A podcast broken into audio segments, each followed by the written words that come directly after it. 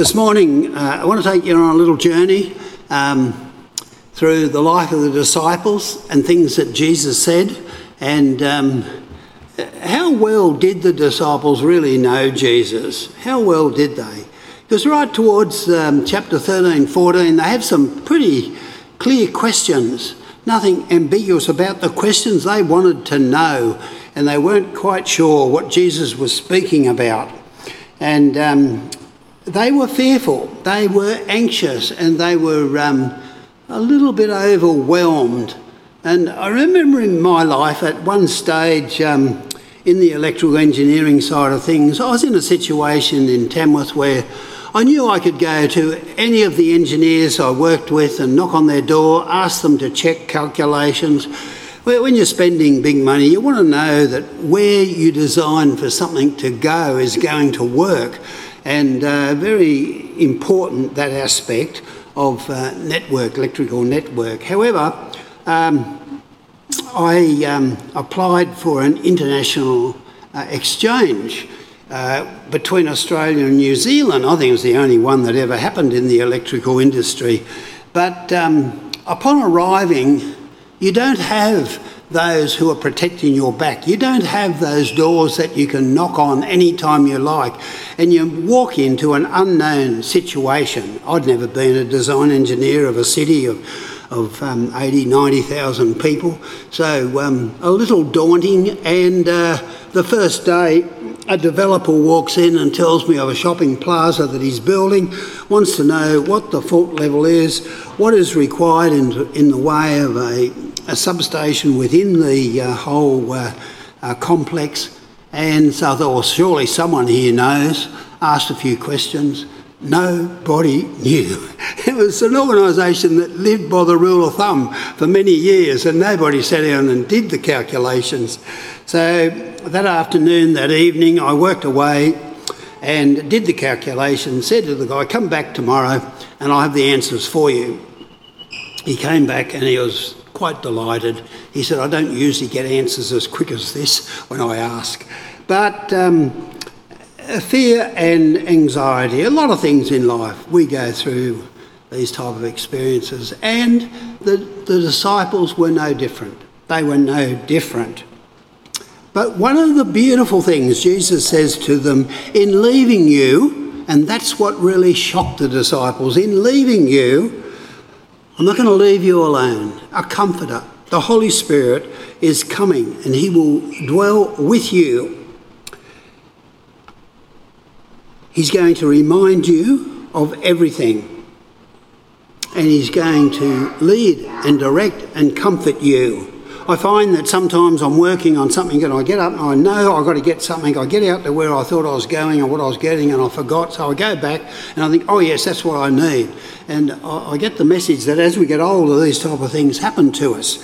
So um, um, it's nice to know the Holy Spirit is alive within us and uh, keeping us refreshed and bringing things back to our mind.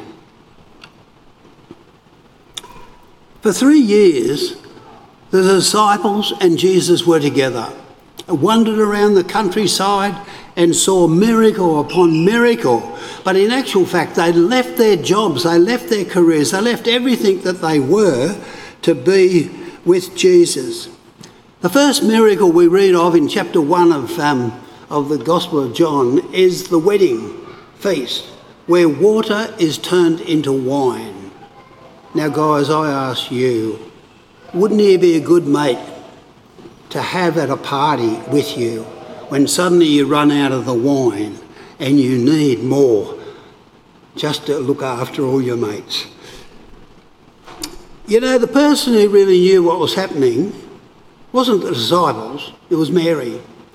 Mary says to the contract, now this is a shame for this to happen in a Jewish wedding, and she just says to the contractors, speak to Jesus. Whatever he tells you to do, do it. And poor old Jesus says to his mum, he says, Mum, my time has not yet come, you know.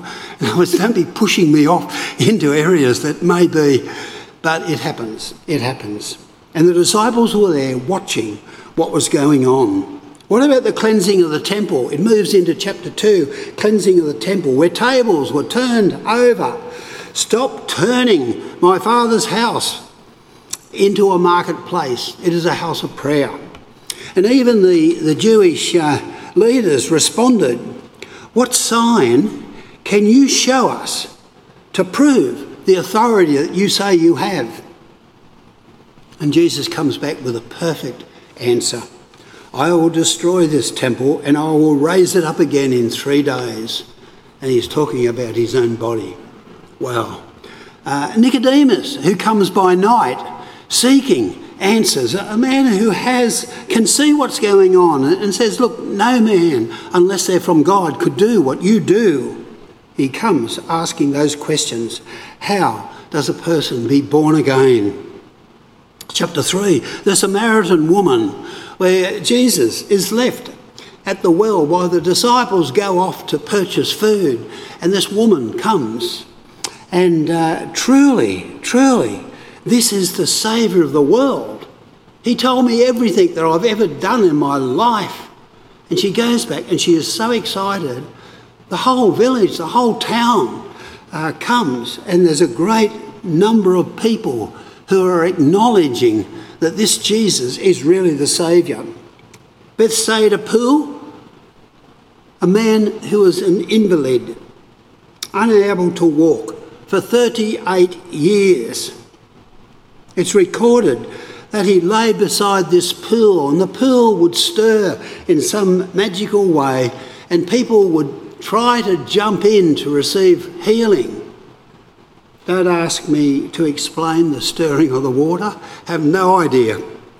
Michael probably has. no.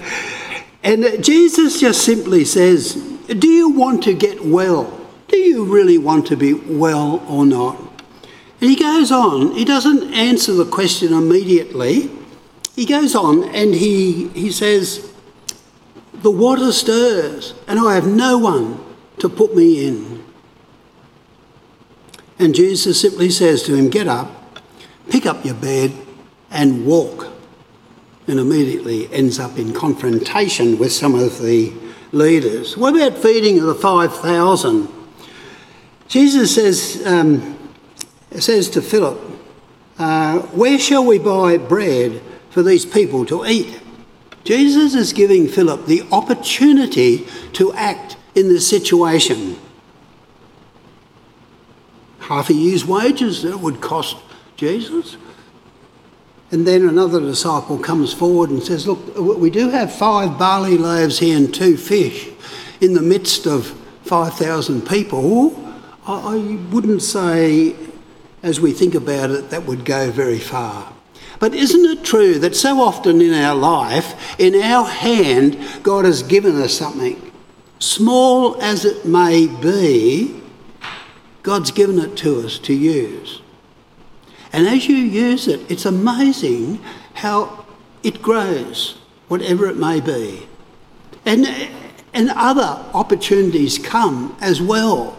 So uh, it's, it's a story which takes a whole sermon, a whole evening to, to learn, to have a really good discussion about what is it that God has given to you, as small as it may be, and how is it being used because every gifting, every ability, every ability that you've learnt to, to train yourself within, God has a use somewhere for it. Meanwhile, the disciples are watching all these things that are happening, watching the discussion, watching the debates, seeing miracle after miracle. And finally, Jesus walks on water. After, after he walks on water, he talks about, I am the bread of life. See, all the time, Jesus is teaching them I am the truth, I am the way, I am the life. And if you are thirsty, come to me. Come to me in life. He also says, stop judging by mere appearances and make a right judgment. Can you see how the teaching of Jesus, so simple and down to earth, the disciples are learning as they journey with him?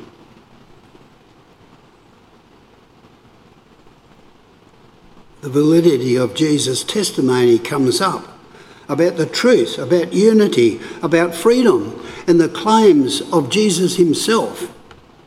Pharisees are involved again, wanting to discuss it with him. The healing of the man born blind. Um, he's a man who, um, all his life, everyone knew that when he was born, he was blind. As long as it is day, we must do the work of him who sent us, who sent me, Jesus says. And that applies to us, doesn't it? But what's the question? The question is well, why is he born blind? Was it his sin, or was it the sin of his parents that caused him to be born blind? And I love this. It is so that the works of God might be displayed. God always knew. God always knew how that was going to be used. And what 2,000 years later, we're still learning uh, from that little passage. We hear the story of the Good Shepherd, how he leaves the 90 behind, he goes out looking for the one that is lost. And when he finds that one, he rejoices, he places the lamb on his shoulder and comes back to the other 99. The disciples were present during all these three years their lives were totally changed. They stepped out of what they knew so well a doctor, fisherman, um, Matthew. And finally, we come to the death of Lazarus. Well, a word had gone out. I don't know how, but it, it goes out mighty fast in these old days. Um, maybe they had pigeons, I, I'm not sure. But they, he knew that Lazarus was not well. His disciples even says to him, well, Jesus, you know, shouldn't we go to Bethany? Um, Lazarus is your mate, he's your brother, he's, he's your friend.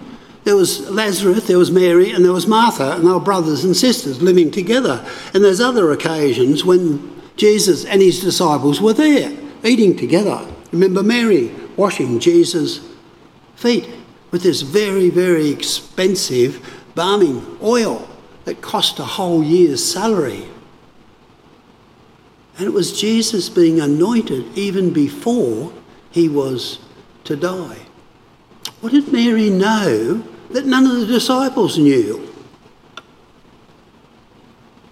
Eventually, Jesus just waited another few days and in four days decided to go. As he uh, approached uh, Bethany, it was Martha who first greeted him just outside the village. It was interesting what Martha said. She said, Jesus, had you been here, you could have healed Lazarus. And she rushed off to find Mary, and Mary came. And what did Mary say? Exactly the same. Jesus, had you been here, you could have healed Lazarus. They both knew that Jesus was able to heal people, probably because of the miracles Jesus had done, that they may have been present or heard about. And Jesus just says, where is the tomb? Roll that stone away. Well, a little bit of chaos enters into the thing because um, uh, Mary uh, then says, But, but Lord, um, the body, uh, four days, um, it, it, it, it stinketh somewhat. and, uh, and the old RSV uses those words. I mean, how would you go if you're present and someone dies? Um, it's one thing to pray for the resurrection of that person there and then, compared to waiting for four days when the body starts to decompose and then pray. You've got to the point where you think, well, you know, maybe they're meant to have died.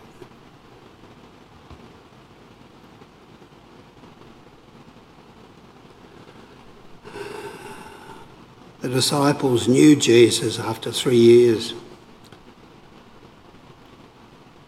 Jesus announces he's going to leave them. Shock. But yet, as many questions are presented uh, to Jesus by those who knew him so well. John 13, uh, Jesus says, My children, I will be with you only a little longer. You will look for me, and just as I told the Jews, so I tell you now, where I am going, you cannot come. And on in 13, he says, A new commandment I give to you love one another as I have loved you. So you must love one another, and by this all men, all nations will know that you are my disciples if you love one another. These are some of his final words that ring true to us today. Anyway, Simon Peter starts off, and Simon Peter says, Lord, where are you going? Where are you going? Watching uh, a series at present, and the disciples are often sitting around the fire at night time and they're talking, well, well, where's he been today? You know, shouldn't we have a program for him so we can keep track of where he is and what we should be doing? And you can imagine that happening. Lord, where are you going? Where I am going, you cannot follow now, but you will follow later. And Peter says, Lord, why can't I follow now? I will lay down my life for you. And Jesus says, Will you, Peter? Will you lay my, your life down for me? For I'm telling you that you're going to disown me three times. The disciples were fearful. They were anxious. Now their leader was going away, and Jesus tries to comfort them. Where do we find the disciples after Jesus' death? They're in the upper room, they're locked behind locked doors, fearful of the Jewish elders, fearful of the Pharisees, fearful of the Romans. And who appears there? Jesus. Do not let your hearts be troubled. Trust in God, trust also in me. In my Father's house are many rooms. If it were not so, I would have told you. Thomas is obviously not sure as he asks a question as well Lord, we don't know where you are going, so how can we know the way?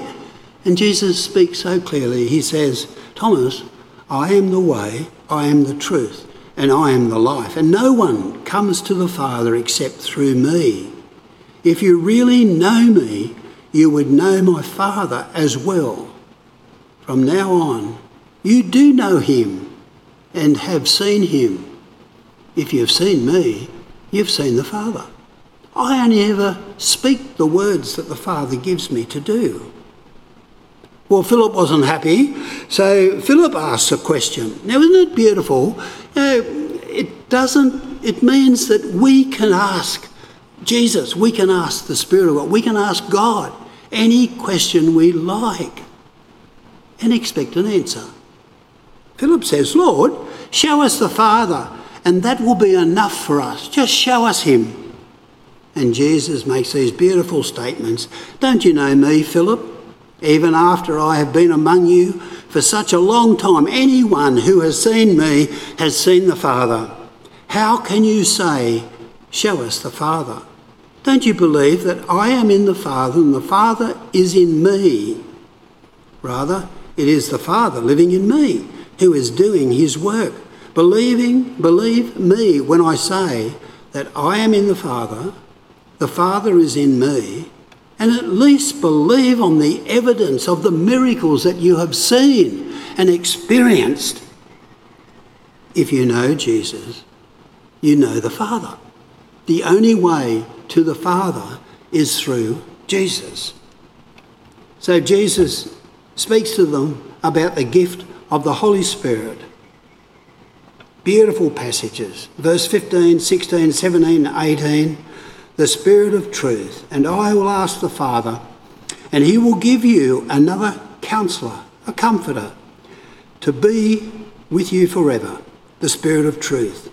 The Word cannot accept him, the world cannot accept him, but it neither sees him nor knows him, but you know him, for he lives with you and will be in you.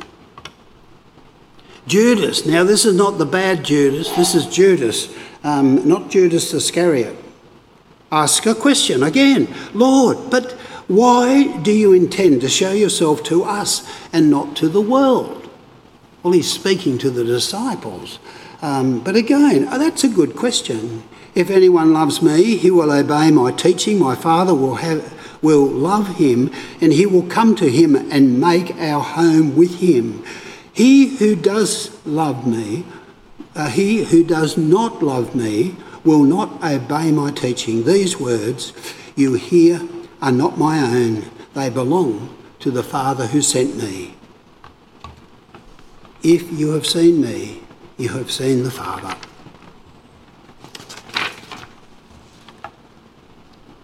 There's a powerful work that the Spirit of God does within all our lives. Jesus taught his disciples about the work of the Holy Spirit through and on behalf of those who believe in him, his followers, his church, the people who are the believers. The Holy Spirit is just like Jesus, one called along the side to help, to support, one who pleads another's case. One there to protect our backs and to know that we don't need to be fearful, we don't need to have anxiety. We know that Jesus is there with us. So the Spirit, He testifies with our spirit that we are the children of God. It guarantees our ultimate salvation, assured of the life after this life. The Spirit makes us as belonging to God.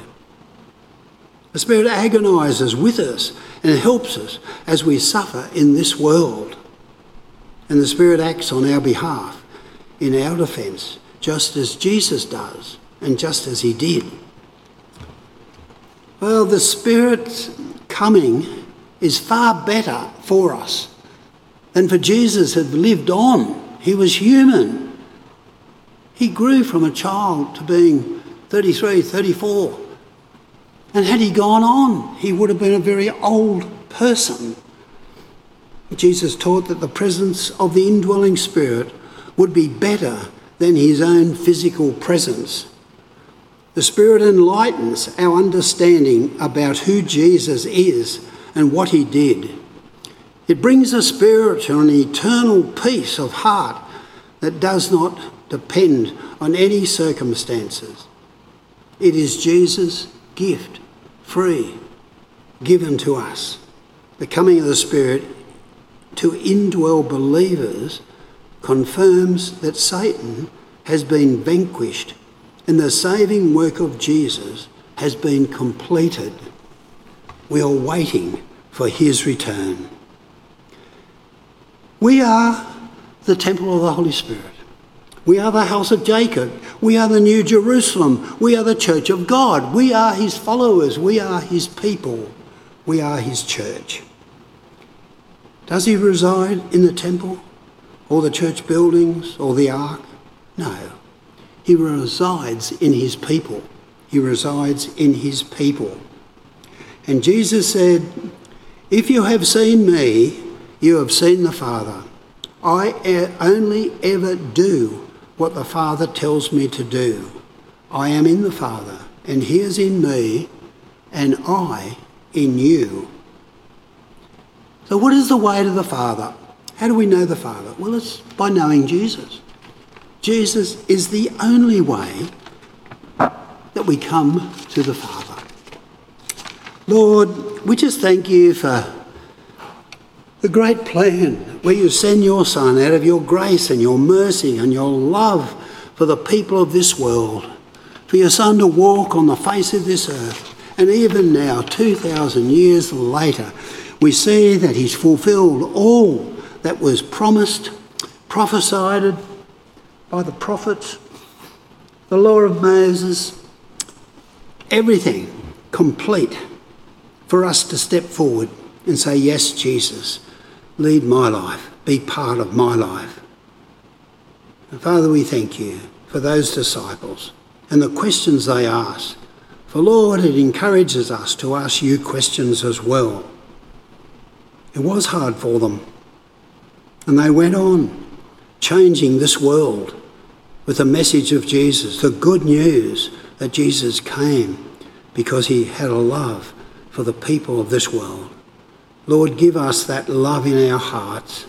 that we may become the people that you want us to be, that we may go internationally, globally, in sending people to proclaim the message that you've given to us to go. We thank you that you told us to go. And Father, if we aren't able to physically go, Father, we pray that we might be the one who send and support those you have laid on their hearts to go.